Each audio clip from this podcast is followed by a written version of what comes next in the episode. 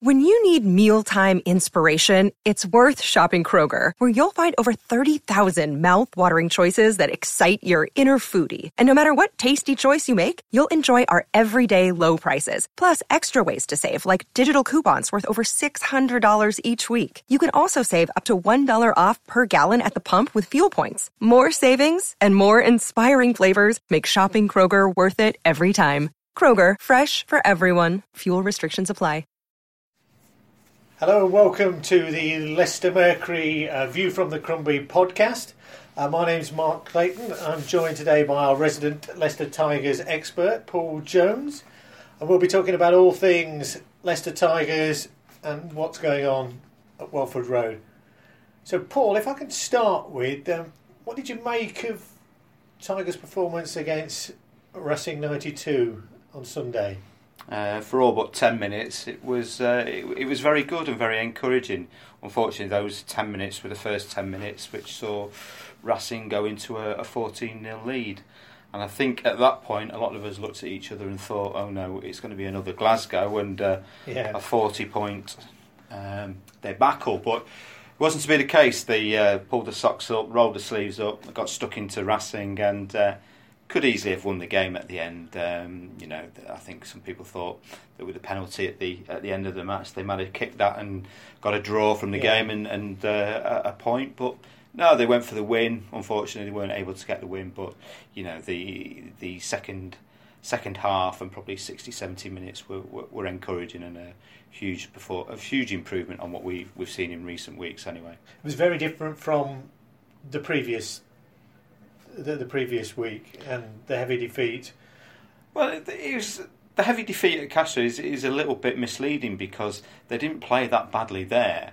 Um, they just didn't take their opportunities. Yeah. And I wouldn't say that they, they ever did enough to win against Castres, but 39 0 suggests that they were uh, never in the game. That wasn't the case. They had three or four occasions when they could easily have scored a try, probably should have scored a try. Yeah. And it wouldn't be too much to say to suggest that they, they ought to have come away with that with at least one point from a, a bonus point, maybe two for you know getting within seven points of Castres. Yeah. But that's that's another story. Yeah, of course.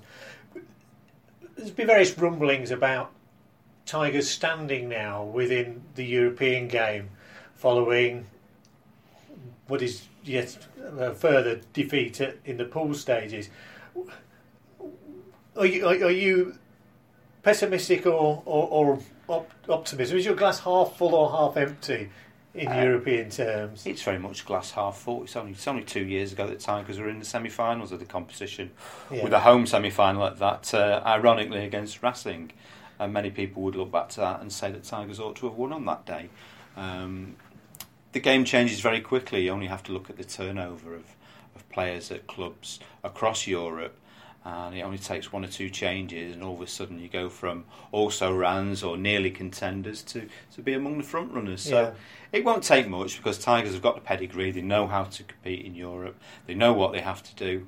Um, a, a good draw in a slightly uh, easier group might help them as well than they've had in, in recent yes, years with, yeah. with the likes of Racing and Munster in the in the last two years the the groups of death. So no, it's not as it's not as miserable as it seems. This year, obviously, it wasn't a good campaign. You know, nobody's going to suggest it is, but I don't think it takes an awful lot of change in, in personnel to turn that round. Let's let's take the optimism then into the Anglo Welsh uh, competition this weekend. How seriously do and will Tigers take this game against Cardiff and the rest of the competition? Well, I think one reason they have to take it seriously is that they need a win. Yeah. You know, they've had one in the last nine games, and however tough that run has been, and however close they've got in games, it still comes down to the fact that they've only won one of those those matches. So they urgently need a win, and they urgently need a win at home as well because yeah. of they've lost too many matches at, at Welford Road. Let, us be honest about it. Um, and they take it seriously for a different reason because you know the players coming through are very very important for the lifeblood of the club. Um, and they want to see the guys go out, the young guys go out there, perform well, yeah. and show that they are making progress towards regular first team places. For example, Harry Wells did that uh, last year with some great shows in the in the Anglo Welsh Cup, and I think that's helped him um, not quite establish himself in the first team, but he's very much a first team challenger these days. uh, and, um, and Matt O'Connor and uh, uh, and the rest of the coaching team, they'll, they'll want to see more of those uh, impressive displays from, from the guys that get a chance next um, over the next couple of weeks. And also for people like you know Gareth Owen, uh, the the more experienced players who haven't really had a chance. In Gareth's case, that's down to injury, but I think we saw what a good player he was last uh, last weekend against Racing, and he will want game time for match fitness so that he can challenge for a place when yeah. when the Premiership games do come around in, uh, in in two three weeks time. Allied to that, how important were the signings uh, this week uh, for the development from the development squad? It's always encouraging when you've got a good crop of, of good young players coming coming through, and I think Tigers certainly have that at the moment. Um, the key thing there to be aware of is that it is potential. Yeah. Um, and most of these guys are, aren't ready to play in the in the Premiership. They might get the odd replacement appearance, but you won't be looking at them as regular starters in the Premiership side as yet.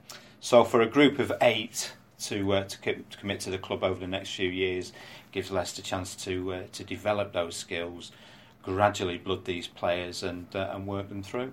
And I think we, you know we've seen with, with, with players of the uh, the calibre of, of Ben White and Harry Simmons and, and Charlie Thacker that they're not far away yeah. from, from challenging for those places uh, in, in, the Premiership. You you know you wouldn't. Um, you wouldn't object too much if they were given chances over the uh, over the back end of the of the season, um, assuming that they, they pull up well over the next couple of weeks in the uh, in the Anglo Welsh. On that, one final point then, the rest of the season. So we we enter now a rather strange time with the Six Nations also taking place during the Premiership season within a couple of weeks. Leicester Tigers are not in a particularly good place, certainly table wise. How do you see the rest of the season panning out? Let's crystal ball, Mist, Mist, Mystic Paul Jones. Gypsy Lee Jones. this is where we take a deep breath, isn't it? And uh, so much is going to be riding on the uh, the game at Gloucester uh, on February the 10th when we get back into the Premiership. Tigers win there, then they're back within um, spitting distance of the of the top four. They lose, they've got a lot of work to do to catch up to the top four, but also they've got work to do to catch up in the top six. Yeah. Now that all those uh, waters are muddied by the fact that they will be without uh, their England contingent, yeah. and, and, Luke Hamilton, we imagine, will be with Scotland as well. So there is uh, a, a, big, um, a big emphasis on the guys who are coming through uh, to replace the likes of uh, uh, Ben Youngs and uh, George Ford, Johnny May, um, and Dan Cole. Yeah. That they have to put their hands up, they have to perform, and they have to ensure that over the, the course of those games during the Six Nations, Tigers pick up at least enough points to stay in touch with the top four, if not close ground on the top four. I think we've seen during the during the course of the season that if you are able to uh, to pick up two or three wins together, or two wins and a couple of bonus points here and there, then that is enough to to um, push you up the table and into uh, into position to challenge. Uh, I think Newcastle are the latest side to do yeah. that. Now, I don't for a minute believe that some of the sides that are ahead of Tigers, a minute like Gloucester, like Sale, like Newcastle, are better than Tigers. Uh, and hopefully the, the table will reflect that at the end of the season. If Tigers have a bad spell during the uh, uh, Six Nations campaign, I think it's going to be very tough for them to make the uh, the top four. You to stick your neck out then? Is it top four or not? You've got to say it's top four. It's Leicester yeah. Tigers, isn't it? You know, uh, position was is probably quite uh, a little bit tougher than it was last year because of the players that they are losing uh, to England. Um, but they've got to do it. You know, they've got to uh, show that determination as he showed against Racing last week. And if they can perform with that level of intensity and that energy that they showed in the last hour against Racing, that would be good enough to win, I would say, 80% of the games that they've got remaining. Uh, and that ought to get them in the top four. If I look at if I look at Tigers as a side, they ought to be in the top four. They ought to be knocking on the door yeah. of the top three. But you know, it's not played on paper; it's what happens out on the field. And over the course of the season so far, Tigers haven't quite done it. They're not far away, but they need to turn that corner now.